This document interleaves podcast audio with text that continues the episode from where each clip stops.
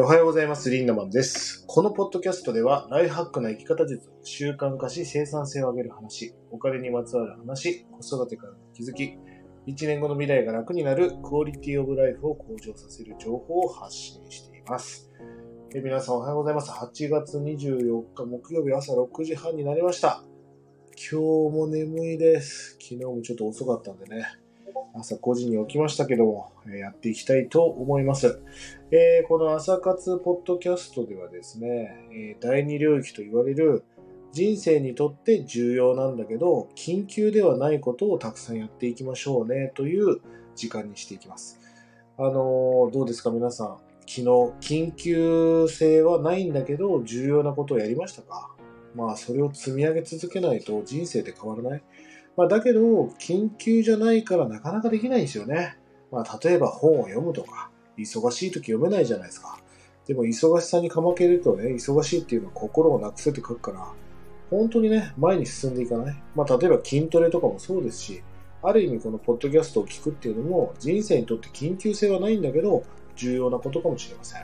え皆さんの朝の30分の時間を投資して、耳で参加していただいて構いません。メイクをしながら、朝ね、モーニングでご飯を食べながら、朝シャンしながら、耳で参加していただいて、え僕も含めて皆さんで第二領域、人生にとって緊急ではないんだけど、重要な時間にしていきたいなと思っております。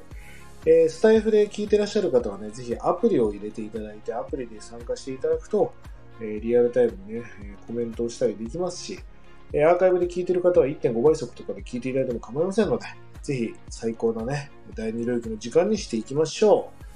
う。え皆さんおはようかっこめありがとうございます。ももちゃん、ゆうじ、あっちゃん、えー、岩に、かおり、おはようございます。えー、もつさん、えー朝活のアーカイブめっちゃ復習できてありがたいです。いつもありがとうございます。本当はね、アーカイブしたくないんだよね。本当はね。あの、なんでかっていうと、やっぱりリアルならではの良さがあるし、アーカイブで聞けるって思うとなんかリアルな参加もだんだんめんどくさくなってくる。そして、アーカイブすら聞かなくなるって現象が起きるんで、なんかもう毎朝ね、カフェに集まって朝活をしてるぐらいの気持ちでやっていきたいなと思います。え、かおりん、おはようございます。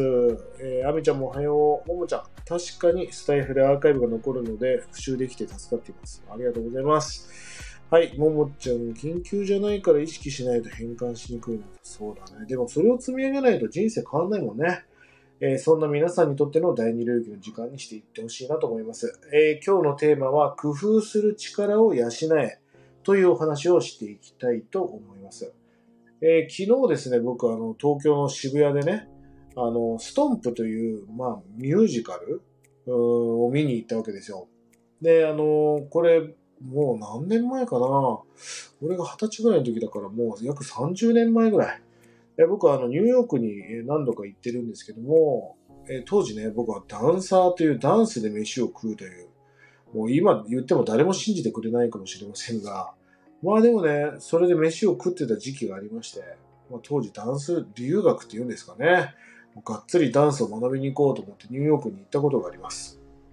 2回行ったかな、ダンスで学びに。で、あの、2回目に行った時はね、1年ぐらい行こうと思って行ったんですが、なんと親父が急死するってことが起きまして、まあ結構俺にとってこの事件は大きかったんですよね。あのーで、1年ぐらい行こうと思ったけど、実際1週間ぐらいで帰らなきゃいけなくなりまして、まあ急遽帰るわけですけども、本当に走馬灯みたいなことが見えるんだよね、ああいう時って。なんかもう、親父との出来事がフラッシュバックしてきて、で、まあお金がなかったから経由便で帰るしかなくてね、約24時間ぐらいかけて日本に帰国しましたけども、で、日本に着いたらさ、なんかその弁護士みたいな人が待ってて、とにかくあのお父さんも亡くなったんで、会社を存続するために印鑑をついてくださいみたいな。あ、わかりましたみたいな感じで印鑑をなんか知らず知らずにさ、二十歳そこそこだから、着いたら、そこからね、借金を3億ぐらい背負うっていうね、ええー、みたいな。まあもう二十歳のクソガキだって僕はですね、あ、もうこれ死ぬなって思いました。もう自分のキャパを超えすぎて、コンフォートゾーンを超えすぎて死ぬなっていう出来事があったんですが、でも振り返るとさ、まあ変な言い方だけど、親父の死みたいなものが、今振り返ると感謝できるというか、あそこであんな出来事がなかったら、今の俺はないな。今の俺の力はついてないなって思ったんだよね。まあそんなダンサー時代にニューヨークに行きました。まあ当時本当にお金がなくて、うん、もう本当に貧乏だったね。で、もうお金なさすぎてニューヨークの公園で寝てたみたいな。まあ今、今よりも、今なんかもうすごいセーフティーだけど、当時は本当にブルックリンとかブロンクス行ったらもうなんかもう来るな、みたいな、もう本当にお前日本人なんか危ないから来るなっていう空気感がいっぱいありまして、えー、車が燃やされていたりとか、あとは夜ね、えー、銃声が聞こえたりなんて普通のことでしたからね。まあそんな時代にこう、ニューヨークに行って、まあいろいろなことを学ぶんだけど、まあダンス学びに行って分かったことはさ、あのー、子供がね、例えば、5、6歳の子が、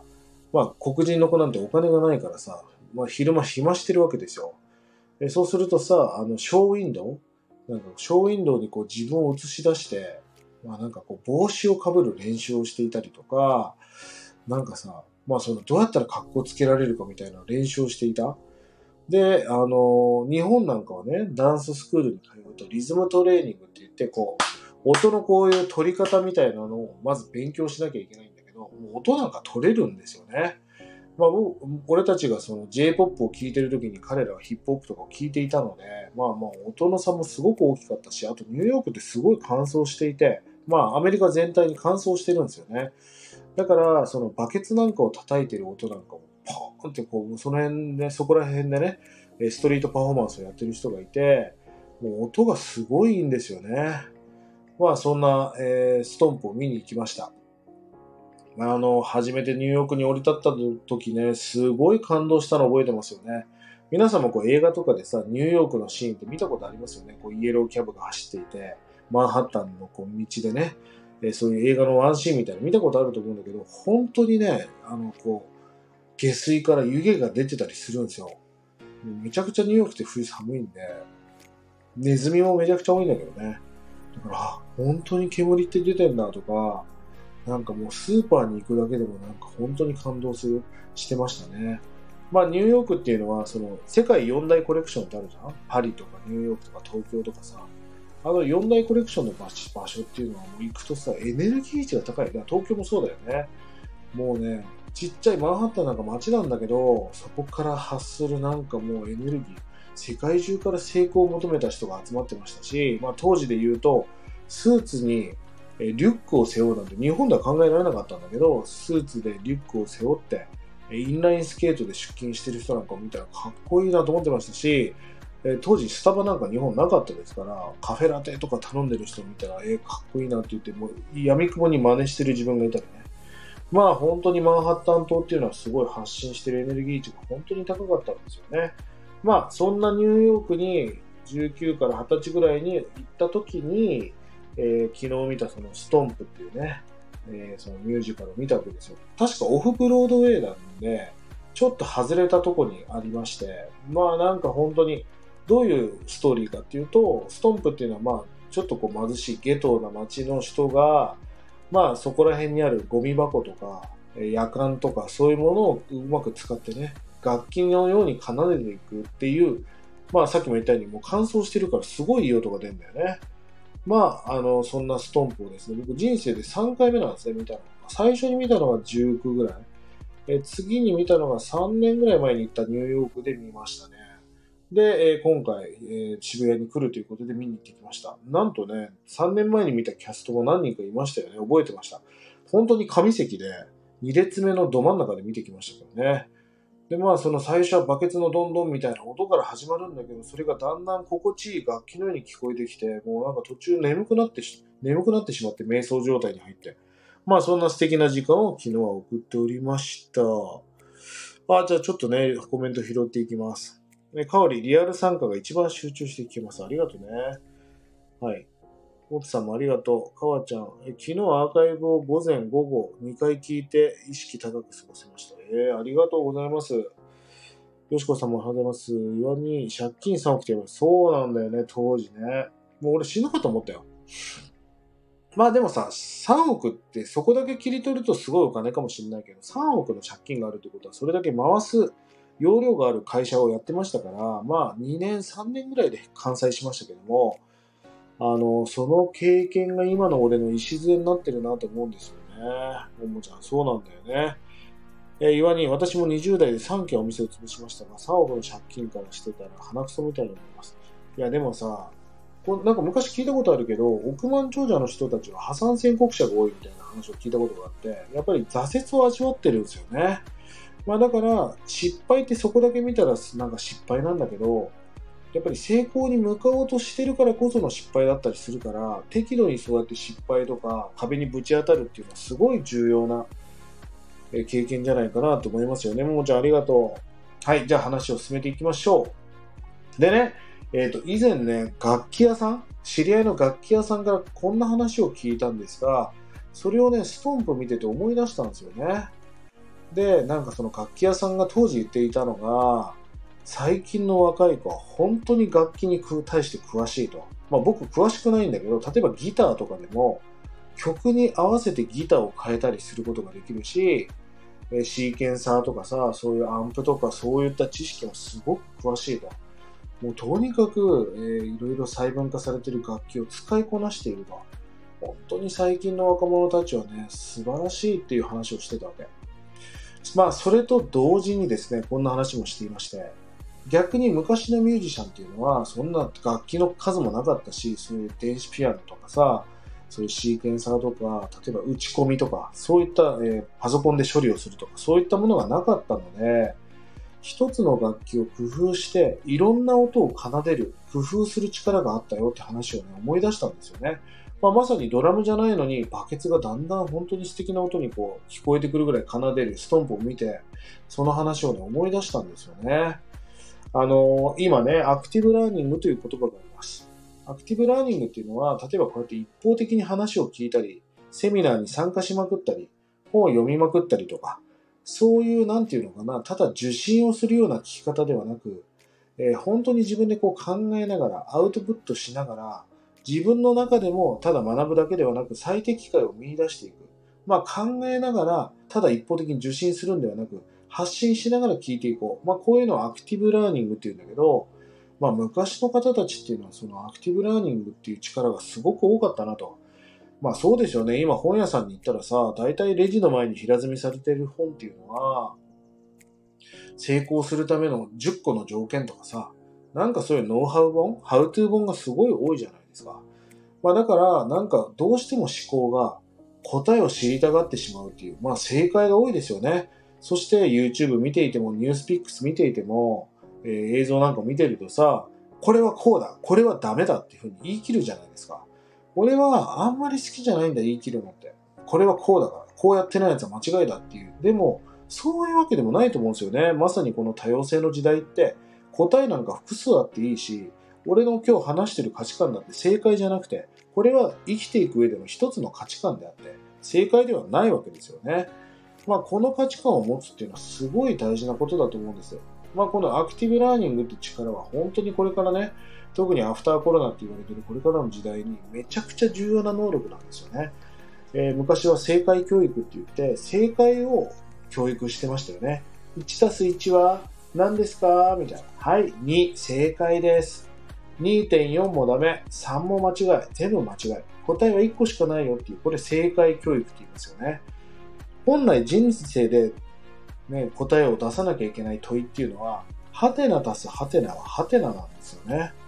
もうその何を足すか何を引くかっていうものを自分で決めなきゃいけないし、自分がどうなりたいかっていう答えも自分で導き出さなきゃいけない。このハテナ出すハテナはハテナっていう、この公式を解かなきゃいけないんだけど、なんとなく日本なんか特に正解教育を受けてますから、1たす1は2しかダメみたいな。雪が溶けたら、ね、例えば川になるとか、答えなきゃいけないわけですよね。でも本当は春が来るとか、え熊が冬眠から目覚めるとか、答えなんかもう何万個無限にあるわけですよね。だけどなんかこれしかダメっていう。こういう教育科の中で育ってしまうと、アクティブラーニングする力は見出せない。だから答えも導き出せない。例えばいろんな人からこう教えてくださいってね、毎日質問のこうメッセージとか届きますけど、もうちょっと考えたらって思うんですよね。例えばこう、こういうポッドキャストを聞いて、DM してくださいねって言うと DM が来るわけですけど、あの、そもそも、なんか、これってどうやったらいいんですかみたいな。いや、もうちょっと俺の話もちゃんと聞いてほしかったし、答えも言ってるし、なんだったらちょっとググってみるとか、自分での中で答えを探すってこともやってみようよっていう。で、探してもいないから話が入らないですよね。このアクティブラーニングの力っていうのは本当に重要な力だなって思います。ちょっとコメント拾うよ。えー、チールさんおはようございます。モッツさん、うちの父も借金を背負いましたが、3億はすごい。上には上が。いや、もっと上には上がいるよ。うん。別に、ね、借金ってさ、あの、実力だと思うのね。だって信用がないとお金借りれないじゃんなんか日本ってさ、借金ダメだみたいな空気あるけど、じゃあ借金してみろみたいな。いくら借りれるんだみたいな話でもあるわけですよ。で借金をたくさんできる人っていうのはやっぱ信用があるからこそ借金ができるわけだから、なるべくしないに越したことはないですよ。だけど、借金って実力だと思うし、まあ、ブラックリストって言葉があるでしょブラックリストっていうのは返済不能になって、まあ、焦げついちゃうってことなんだけど、その反対語でホワイトリストって言葉もあるんですね。ホワイトリストっていうのは一回もクレジットカードも作ったこともないし、そうやって分割で返済したこともない。要はその人は信用状況はわからないですよね。このホワイトリストも今の社会っていうのは信用がないわけですよ。えー、いっぱいカードとかで、まあ、お金を一時的に借りて、ちゃんと期日に返済をするっていう人が一番信用が高いんですよね。えー、中国なんかは信用スコアって言って一人一人にね、点数をつけられてるんです。その信用スコアが高ければ、うん、例えばホテル代が安くなるみたいな仕組みを入れてるところもあるし、結婚相談所なんかに行くとね、スコアが高い人をセッティングしてくれたりするらしいんですよね。アメリカなんかもスコアって概念ができていますが、日本もね、LINE スコアとかあるんだけど、いまいちなんかそういうのがモラル的にどうなんだみたいなこと言う人が多いんでしょうね。スコアビジネスはいまいち盛り上がっていませんが、まあそういったこともあるわけですよ。まあなので、あの、まあ、ちゃんと借りてちゃんと返すっていうのはすごくこれから生きていくために大事だなと思っています。え、いわに生き方にも正解はないんですよね。いろいろとやらかして人生面白くしたいものですよね。だって失敗の反対は成功だけど成功の反対は失敗じゃないもんね。成功の反対は何もしないことだから何もしてない人は何も起きないんですよ。で何もしてなかった自分が成功に向かっていく途中経過に失敗っていうのがあるから人生に失敗がないと人生を失敗しますよね。まあだから、まあ、やらかすってそこだけ切り取るとわざわざやらかす必要はないんだけど結果やらかしていきますよね。うんまあ、俺はなんか生き方に正解ないと思うし、このアクティブラーニングの力ってもうマストだと思いますね。え、もつさん、一度しかない人生、挑戦が重要ですね。どうせ死なないな。そうだね。ど死なないもんね、この国は。なんかのたれ死んだりとかさ、ストリートチルドレンもそんないないし。だだったらさ、どう死なないんだから、チャレンジしてもいいよね。うん。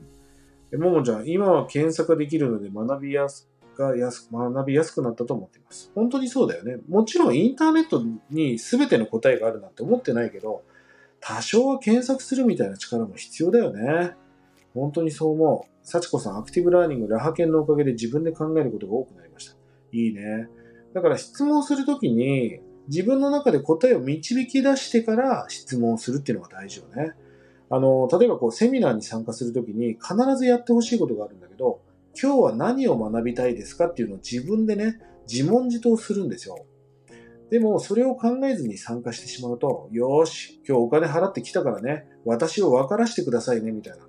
どうしてもこう、受け身になっちゃうじゃないですか。まあ、例えばじゃあ、インスタのセミナーに参加するんだったら、今日はインスタでフォロワーを3000人増やすために必要なことを聞こう。っていうふうに心構えを持っておくと、話の入り方が変わってくるし、質疑応答なんかあったらもう聞きたいこと山盛りありますよね。そういう受動的、受信ではなくやっぱり発信していく。学ぶんではなく研究していくっていう価値観はすごい大事なことだなと思います。幸子さん素晴らしいですね。え、もつさん、ホワイトリストを聞くといいような気がしますが、よくない。そうなんだよね。ホワイトリストっていうのは社会的信用がない。ブラックリストもないですけどね。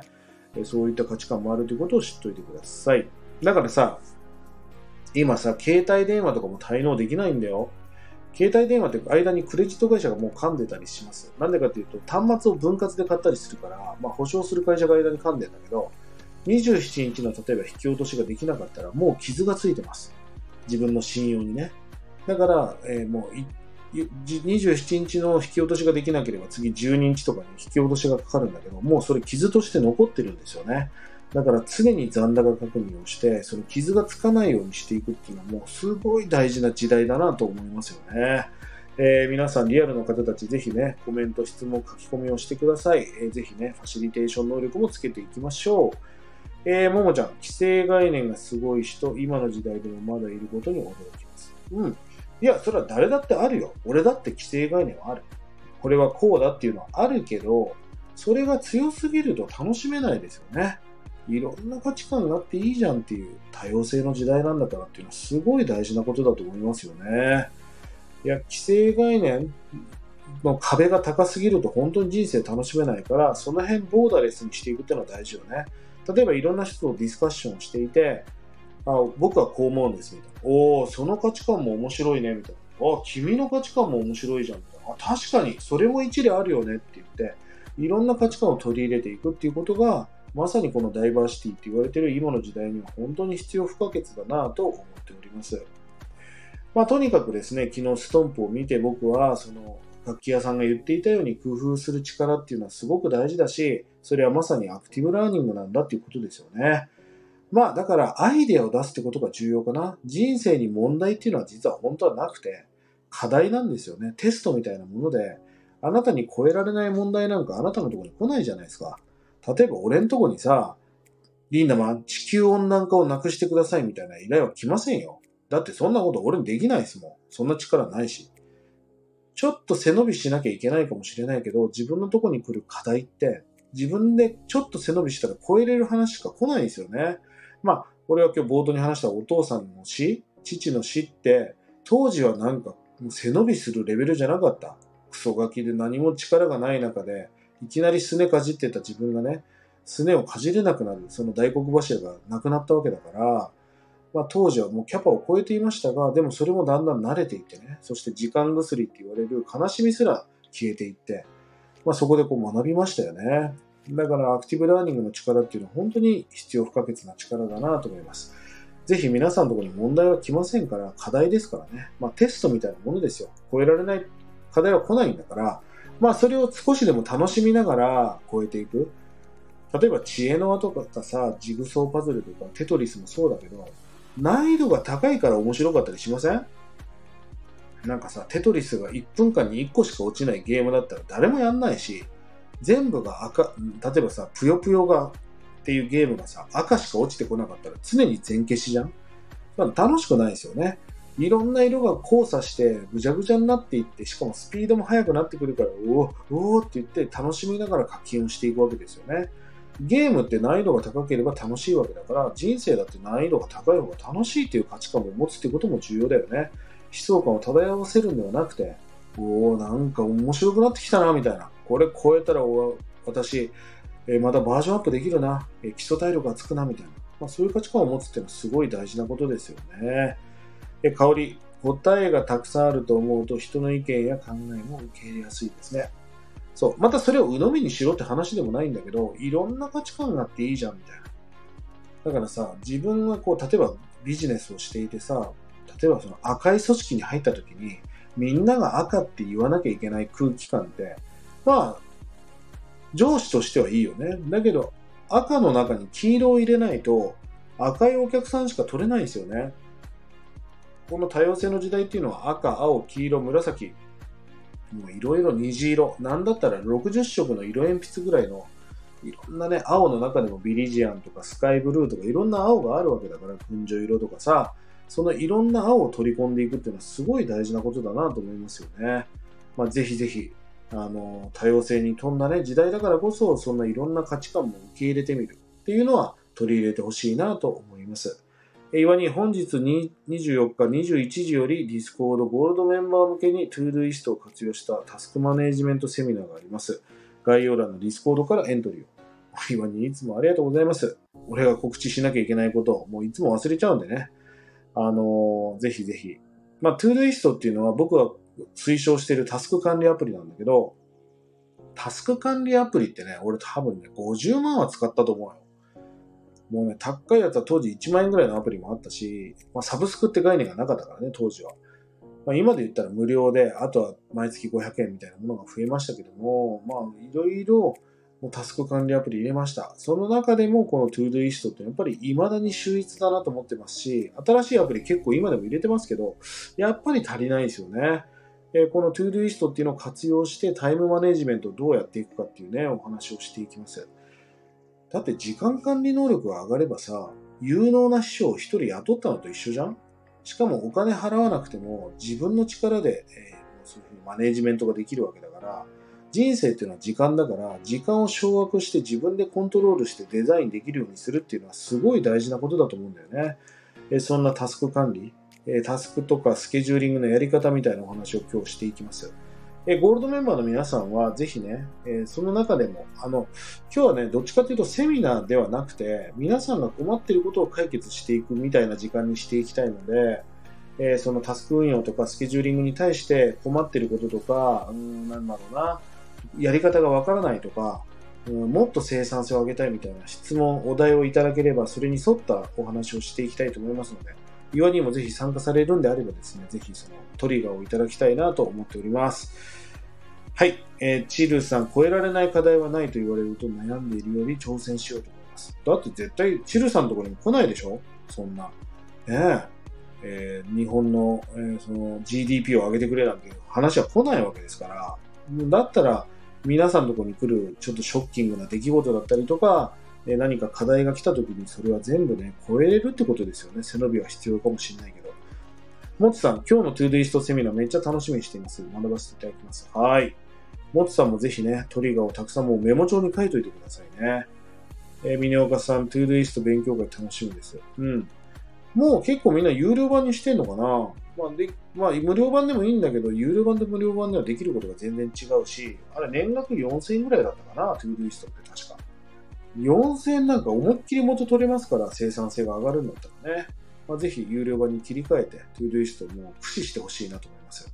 え、香り勉強会楽しみにしています。トリガー考えておきます。よぜひぜひ、香りも参加してください。岩に聞きたいことがいっぱいなので楽しみにしています。もう岩にの質問だけ答えていくぐらいのテンションでね、ぜひ質問してください。僕は無料版です。有料版との違いよくわかっていないです。あれ、無料お試し期間もあるんじゃない？もう今日の話聞いたら絶対有料版にしなきゃいけないってことわかると思うんで、まあ、ぜひぜひ、僕は1円ももらえませんけど、 Todoist さんからは、えー、まあ、活用できる人は切り替えてください。えさとみ、あ、おはよう。え Todoist 有料版ですが、活用しきれてる気がしません。よろしくお願いします。おー、いいよいいよ。だから、ぜひトリガーをたくさん作っといてくださいね。はい、えー、下の概要欄に、えー、後でですね、LINE のオープンチャット、そして Discord、URL を貼っておきます。あの、どちらかには必ず参加しておいてください。まあ、どちらも情報を出していますが、まあ、できればね、Discord の方に参加していただきたいですね。Discord の方が、まあ、情報量が全然違いますので、いろんなチャンネルもありますし、えー、ぜひ参加して情報を取り続けてほしいなと思います。今日の朝もね、キュレーションって言って、世界中の様々な情報をね、ピックアップしておきました。えー、ちょっと一個ぐらい紹介しようか。うんと、あ、プレイステーションのポータルっていうのが出ますよね。えー、約3万円で発売されるということで、まあ、あの、外に持ち出せるやつ、まあ、それが発売するということで、まあ、ゲーマーとしては非常に楽しみだとかね、ウーバーイーツが24時間利用可能になる、東京、大阪など国内12エリアみたいな、こうこういった記事をですね、毎日ピックアップして、 Discord でだけ、えー、シェアしておりますので、え Discord も活用していただきたいなと思います。下の概要欄に後で貼り付けておきます。そして取り上げてほしいテーマやお題なんかがありましたら気軽にコメント、DM してくださいね。えー、8月24日木曜日、なんか秋の匂いがしてきましたね。いやー、本当に今年もこのままいったらあっという間に終わっちゃうし、なんだったら2023年あっという間この1年のスピードを見ていると、人生100年だとするとね、人生なんか長いようで短いなと思いますよね。人生は時間です。だからこそ日々時間を大切にして、その時間を投資して積み上げをして、未来のために、未来の自分のなりたいビジョンの点と点をつないでいく、そんな一日にしていってほしいなと思います。それでは今日も素敵な一日をみんなでした。またね。